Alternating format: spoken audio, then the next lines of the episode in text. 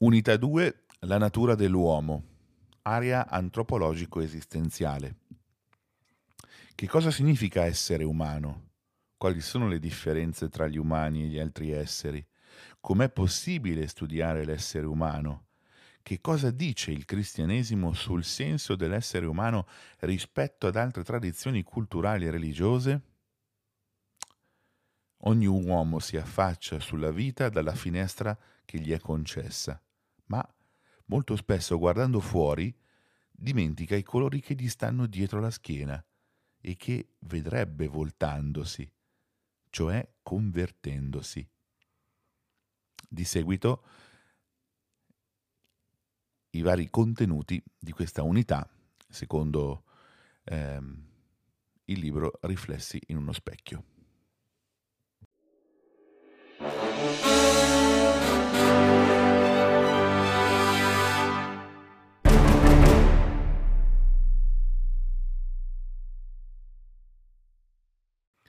Secondo Jacques Maritain, due sono i modi fondamentali per comprendere l'essenza dell'uomo, la via scientifica e la via filosofico-religiosa. La via scientifica eh, fa riferimento alle indagini delle discipline scientifiche, la chimica, la biologia, la medicina, mentre la via filosofico-religiosa indaga le dimensioni dell'uomo che non sono oggetto di ricerca per le scienze della natura, quindi il desiderio, la volontà, l'amore. Secondo, secondo il filosofo francese, eh, queste sono entrambe molto importanti per ottenere un, un'idea integrale, cioè eh, che non sia troppo settoriale, un'idea integrale di umanità. Per Maritain è più importante tuttavia però la seconda, ehm, la seconda via, quella filosofico-religiosa. C'è infatti un elemento dell'esperienza umana che non può essere studiato in maniera scientifico-sperimentale, che è l'educazione. Ecco, per comprendere in che senso l'essere umano è educabile e come è possibile educarlo, non basta ehm, sapere come funziona il suo corpo vivente, Bisogna invece rispondere a questa domanda. Qual è il suo fine? Qual è il suo destino? La circostanza per cui ogni essere umano è educabile va eh, presa in seria considerazione.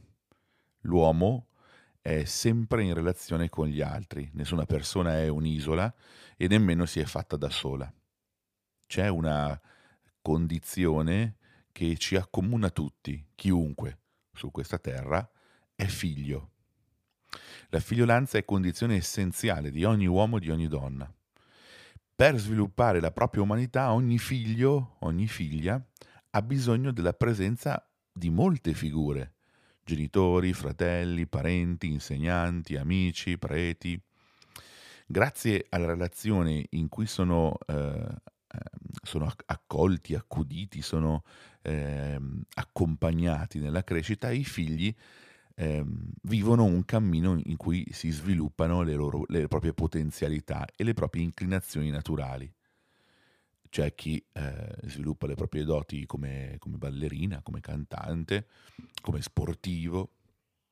E, ecco, tutti hanno eh, nel tempo affinato le proprie potenzialità grazie alla presenza di chi attorno a loro li ha educati. Fra tutte le potenzialità dell'uomo ci sono anche quelle di ordine religioso e spirituale. Le persone che si occupano di sviluppare in modo particolare queste, queste dimensioni appartengono a tutto il mondo appunto religioso e questa componente, questa dimensione dell'educazione dell'uomo non è assolutamente trascurabile. Ogni uomo, dicevamo prima, non si relaziona soltanto con eh, i genitori, ma con tutti gli altri suoi simili. E il percorso di crescita si svolge sempre dentro, ehm, sempre all'interno di tre precisi e compresenti ambiti di relazione la relazione con l'ambiente fisico, cioè con tutti gli elementi della realtà eh, non propriamente umani, quindi l'aria, i sassi, le piante, i prodotti tecnologici, artistici. La relazione con l'ambiente psichico, cioè con la propria interiorità, con le parti della propria persona che si possono conoscere riflettendo su se stessi, l'intelligenza, la memoria, la volontà, il desiderio, le passioni. La relazione con l'ambiente sociale, cioè con le altre persone con cui entro in contatto attraverso vari canali di comunicazioni, quello più privilegiato e che appartiene eh, fondamentalmente alla, all'uomo che è il linguaggio. L'essere umano si può studiare dunque come corpo animato e l'indagine dell'ambiente psichico eh, lo identifica poi come eh, anima razionale. Corpo animato se prendiamo la relazione eh, con l'ambiente fisico, anima razionale se lo prendiamo in considerazione dal punto di vista dell'ambiente psichico. Lo studio dell'uomo, come parte di una società, conduce infine alla comprensione dell'uomo come spirito incarnato. La relazione con Dio, di cui abbiamo parlato nella, nella prima parte dell'anno, è, eh, svolge un ruolo particolare anche qui, perché il rapporto dell'uomo con Dio non identifica in realtà una quarta forma di relazione, quasi scollegata da dall'ambiente fisico, dall'ambiente psichico e dall'ambiente sociale, da, dalle relazioni con questi tre ambienti. Non c'è una quarta relazione. Piuttosto, ciascuna di queste, ehm, di queste relazioni, di questi ambiti, può essere considerata alla luce del rapporto fra Dio e l'uomo. Infatti, secondo la fede cristiana, lo sviluppo della spiritualità umana, cioè della relazione di amicizia con Dio, non avviene all'esterno della, della relazione con il mondo fisico, psichico e sociale. Al contrario, l'educazione religiosa si incarna all'interno di ciascuno dei tre ambiti e li ridefinisce in forza del rapporto con Dio. La parola corpo ha una storia particolare. Nella lingua greca antica per dire corpo si usava la parola soma. In italiano, in ambito medico, somatico è tutto ciò che riguarda il corpo umano. Oppure la si trova utilizzata nell'espressione originale bestia da soma, cioè animale, in genere l'asino, il cavallo o la mucca, che porta su di sé un peso. Allora, da dove derivano questi significati? Nella cultura greca il corpo, appunto soma, era contrapposto all'anima, psiche. In particolare Platone, secondo Platone, l'anima era addirittura prigioniera del corpo, come se questo fosse una sorta di tomba. Infatti in greco, in greco antico, la parola tomba si traduce sema. Stare nella tomba rappresenta qualcosa di pesante per l'anima. Tant'è che eh, scopo dell'anima è liberarsi del peso, soma, del corpo. Il corpo è perciò visto come un elemento pesante che impedisce all'anima di elevarsi da quella sorta di bara in cui è confinata. L'idea di questa pesantezza dei corpi è ripresa anche dalla scienza fisica. Infatti viene chiamato corpo tutto ciò che è sottoposto alla legge di gravità ed ha quindi un peso. Ehm, I corpi animati si distinguono poi a loro volta in vegetali, in animali e in umani. Umani sono i corpi che, oltre alle proprietà degli animali, sono in grado di agire e comunicare responsabilmente fra loro grazie alla razionalità. Il corpo umano è una sintesi mirabile di tutte le tipologie di corpo, in quanto corpo inerte è sottoposto alla gravità, come vegetale svolge alcune funzioni fisiologiche ed ha bisogno di nutrirsi e di far crescere il suo organismo, similmente ad ogni animale si muove nell'ambiente in base ai suoi bisogni, istinti e pulsioni. Infine, in quanto propriamente umano, può dipingere, scrivere, modificare l'ambiente grazie alla sua razionalità. Ecco, è facile comprendere in che senso l'anima umana si relaziona al corpo di cui è principio vitale. Pensiamo agli atti tipicamente umani, tipo il vestirsi, la cura estetica, il portare gioielli, gli orologi, il farsi tatuaggi. Nessun semplice animale appare interessato a queste azioni perché non sono necessarie alla semplice sopravvivenza della specie, che invece è la, l'attitudine, la particolarità dell'animale. Tutto ciò dimostra che il corpo umano è sostanzialmente diverso da quello degli altri animali. E questa differenza dipende dal fatto che esso prende forma da un'anima di tipo diverso, l'anima razionale, cioè un'anima cosciente e libera. Quando un uomo non coltiva correttamente le esigenze dello spirito, il suo corpo somatizza il disagio presente nell'anima. Per esempio, fenomeni come l'anoressia, la bulimia, l'alcolismo sono disagi dell'anima collegati al disordine nelle funzioni fisiologiche. La dipendenza da sostanze, l'autolesionismo il masochismo indicano difficoltà nelle funzioni pulsionali e distintuali. Queste ed altre eh, simili forme di malattia psicosomatiche sono l'espressione di malesseri tipicamente umani, le infermità di una psiche che si manifestano nel suo corpo.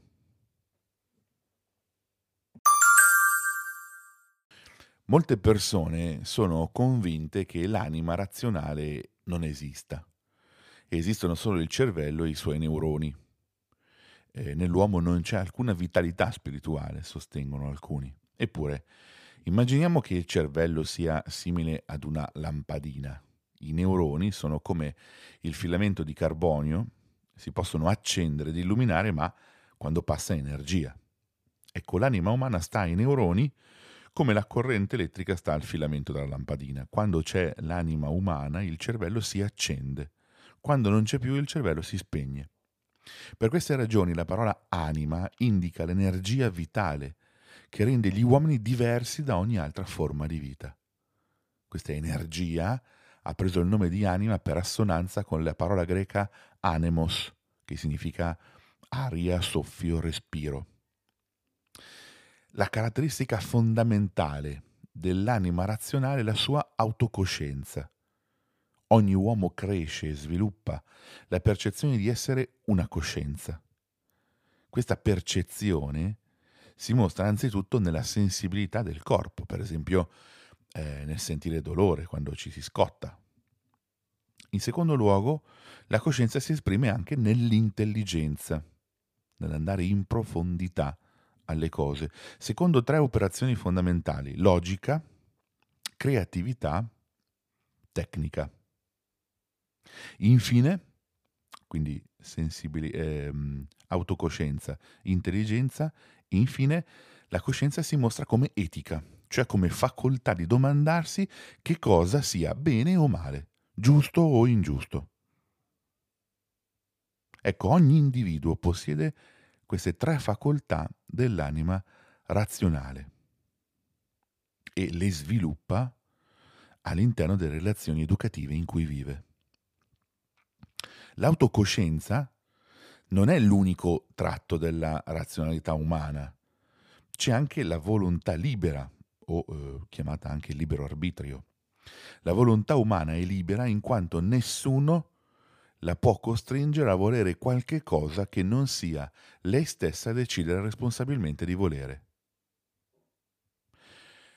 Facciamo un esempio, posso costringere qualcuno a fare qualcosa, magari con la forza, ma non a voler fare ciò a cui l'ho costretto.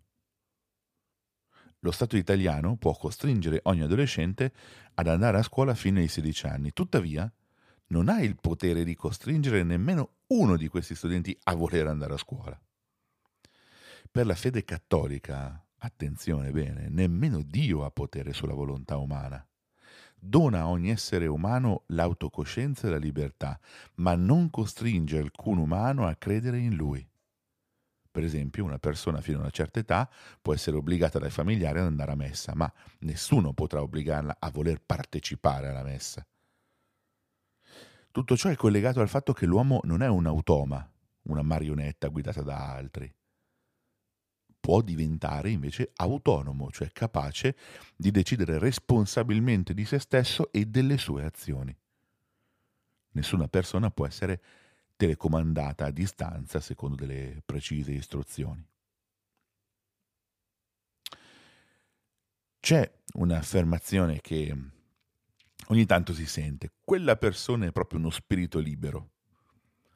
Ecco, questa affermazione può significare che siamo eh, magari di fronte a un tizio un po' originale, un po' ribelle, no? avverso ad ogni forma di regola, oppure ad una persona padrona di sé e responsabile.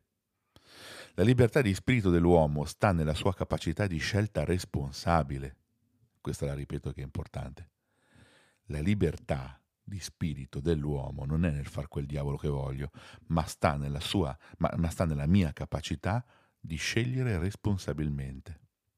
Secondo la fede cattolica, due sono gli aspetti della spiritualità collegati all'autocoscienza e alla libertà. Il primo riguarda il fatto che nell'anima umana è iscritta da sempre una legge morale, cioè la consapevolezza intorno al bene da farsi e al male da evitarsi. Ogni uomo, crescendo e sviluppando la sua anima razionale, scopre in sé questa legge, attraverso quella voce della coscienza tipo grillo parlante. Il secondo aspetto si collega invece al libero arbitrio. Lo Spirito Santo che dona la fede teologale su opera della grazia divina, non può costringere la volontà umana ad aderire a Dio. Tuttavia, può attirarla ed elevarla al momento opportuno, perché, senza obbligo né costrizione alcuna, si decida responsabilmente ad amare Dio sopra ogni cosa e il prossimo come se stesso. Vediamolo meglio. Ogni religione ha elaborato le sue concezioni della spiritualità umana.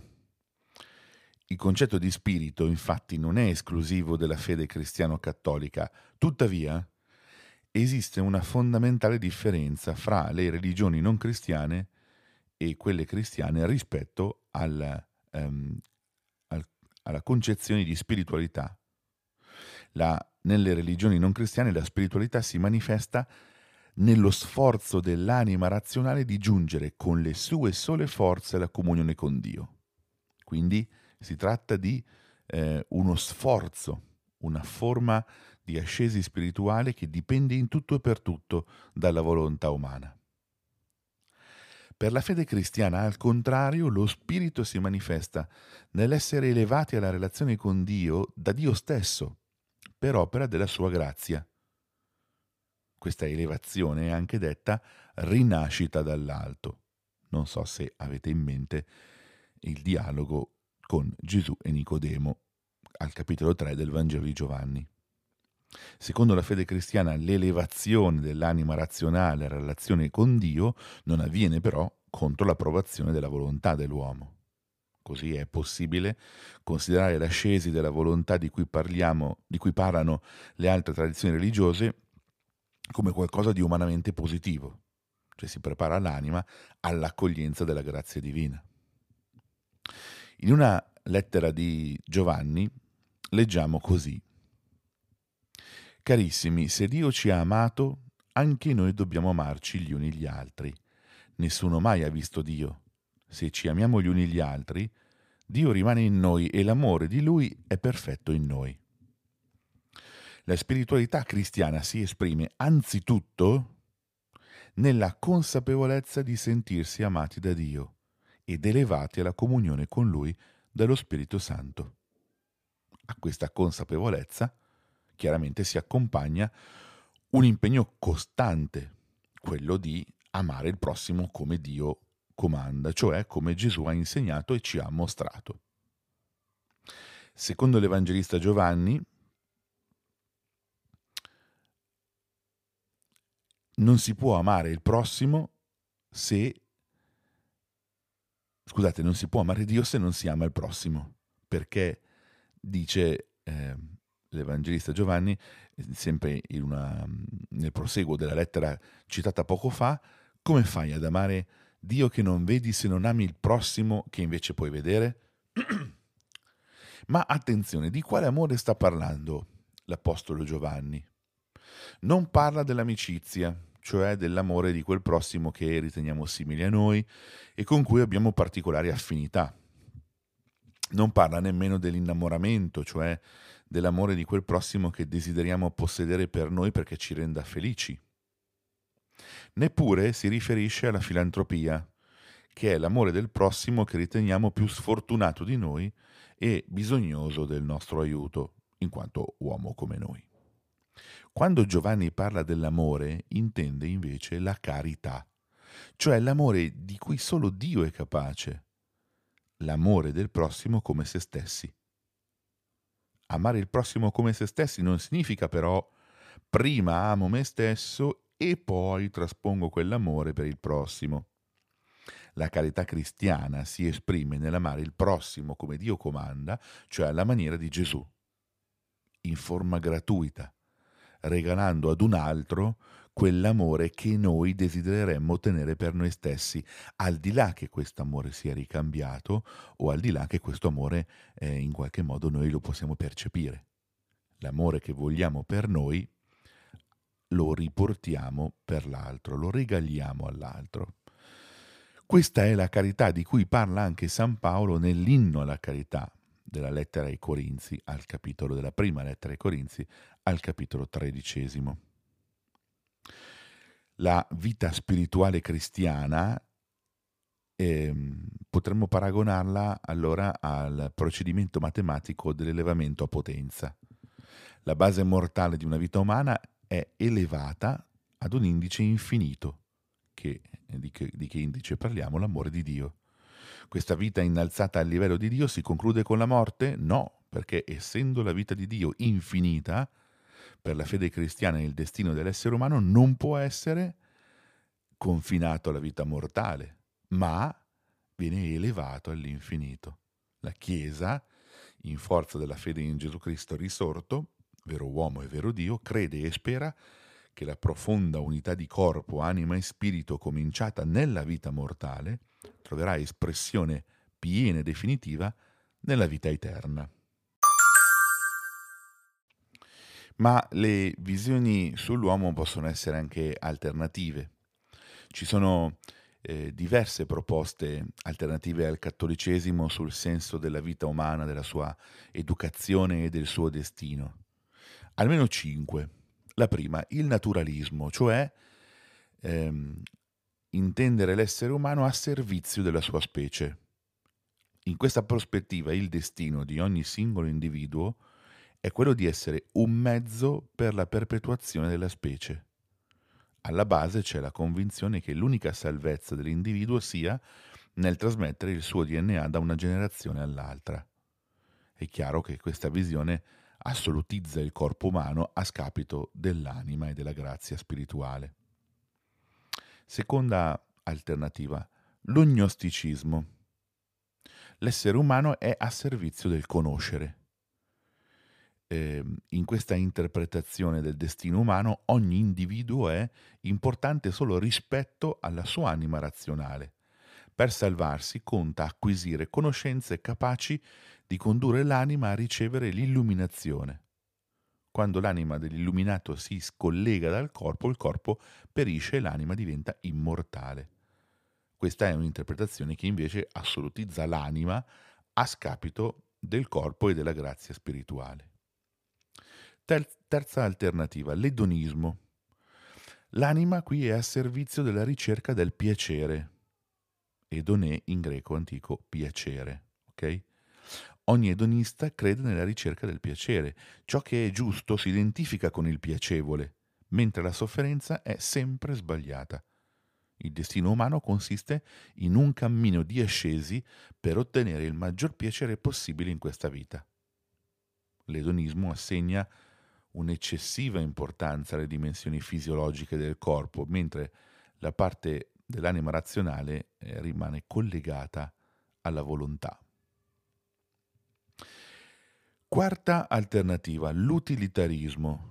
La persona è a servizio della produzione di ricchezza. Più l'uomo è capace di generare ricchezza e più si umanizza. Il lavoro dunque è espressione del destino umano. L'essere umano è utile alla società fin tanto che produce con le sue mani.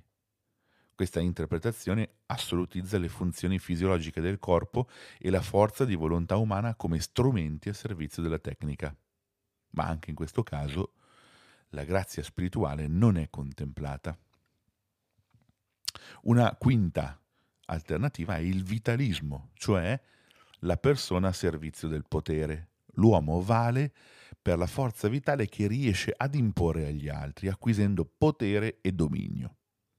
Più potere acquisisce, più l'uomo è, tenuto, è temuto e rispettato. I grandi della storia, i cui nomi vengono ricordati sempre dopo la loro morte, erano capaci di questo uh, destino. La fisiologia corporea e l'anima razionale qui non sono importanti. La logica vitalista però ha mostrato tutti i suoi tragici limiti, per esempio in occasione dell'olocausto degli ebrei. Queste cinque alternative, queste cinque proposte sul senso del destino umano hanno dei limiti rispetto però alla visione cristiana cattolica. Tranne lo gnosticismo, ehm, in cui c'è questa ehm, possibile ehm, valutazione e, e, importanza dell'anima razionale, eh, secondo tutte le altre quattro, il destino umano si compie in questa vita mortale. E eh, l'ascesi umana, sì, può esserci, ma, ma è diciamo inutile o comunque supre, superflua eh, rispetto a, a, a, quella che è la, la possibilità di compiersi eh, qui nella terra, qui qua giù, inteso, inteso proprio nelle, nelle, cose del mondo, no?